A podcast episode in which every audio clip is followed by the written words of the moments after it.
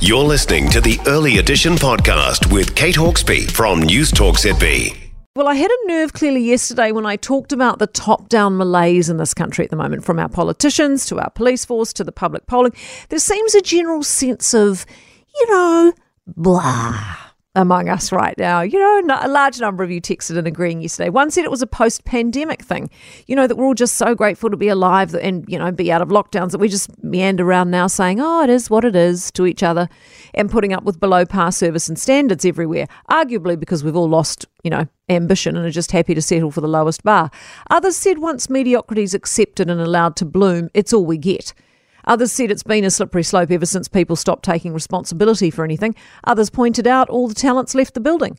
I mean, every sector is crying out for talent and saying what they have the least of is highly skilled workers. A recent EMA survey showed 90% of employers reported struggling to find workers, and it's the highly skilled ones that are the hardest to find. Could it be they've gone elsewhere? Could it also be that we are not attracting those people to this country anymore because they're looking at us now and going, yeah, you know what? I'll go to Canada or Australia instead. Many of you pointed out the crap service and experiences you have these days compared to how it used to be, which all leads me to the story yesterday about the Air New Zealand crew member. Now, this story was made public yesterday. A passenger on an Air New Zealand flight from Wellington to Napier watched on in horror as the cabin crew member breached civil aviation laws right in front of them by vaping and texting mid flight. Vaping and texting right after the safety briefing. So, you know, here's what you can't do on this plane, but, you know, don't mind me while I do it all anyway. I mean, you know, you've got to laugh because if we don't, we might cry. The passenger's so adamant about what he saw, he actually sent photographic evidence of it to prove it to the airline who he complained to. And the airline, unwisely as far as I'm concerned, chose not to respond to him. Hence, he went public with it. So the malaise and low bar is twofold here. One, the crew member who has not only let the airline down and himself down, but exemplifies that whole that whole no responsibility thing. I mean, flouting the rules.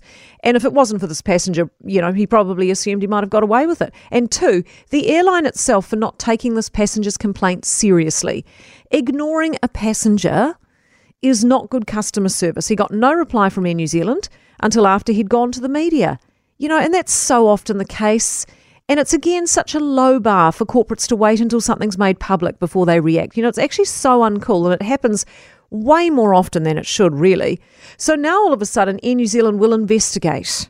Oh, they're going to investigate all of a sudden the complaint because it was made public. So that's about three days later than they should have said they'd be investigating it. You know, this sort of laissez faire attitude typifies the general malaise in this country at the moment, from the top of the corporate ladder all the way to the bottom. I mean, I wish it weren't the case. And I don't even know how we got here anymore, but I do know that we will do so much better collectively if we can turn it back around. For more from Early Edition with Kate Hawkesby, listen live to Newstalk ZB from 5 a.m. weekdays or follow the podcast on iHeartRadio.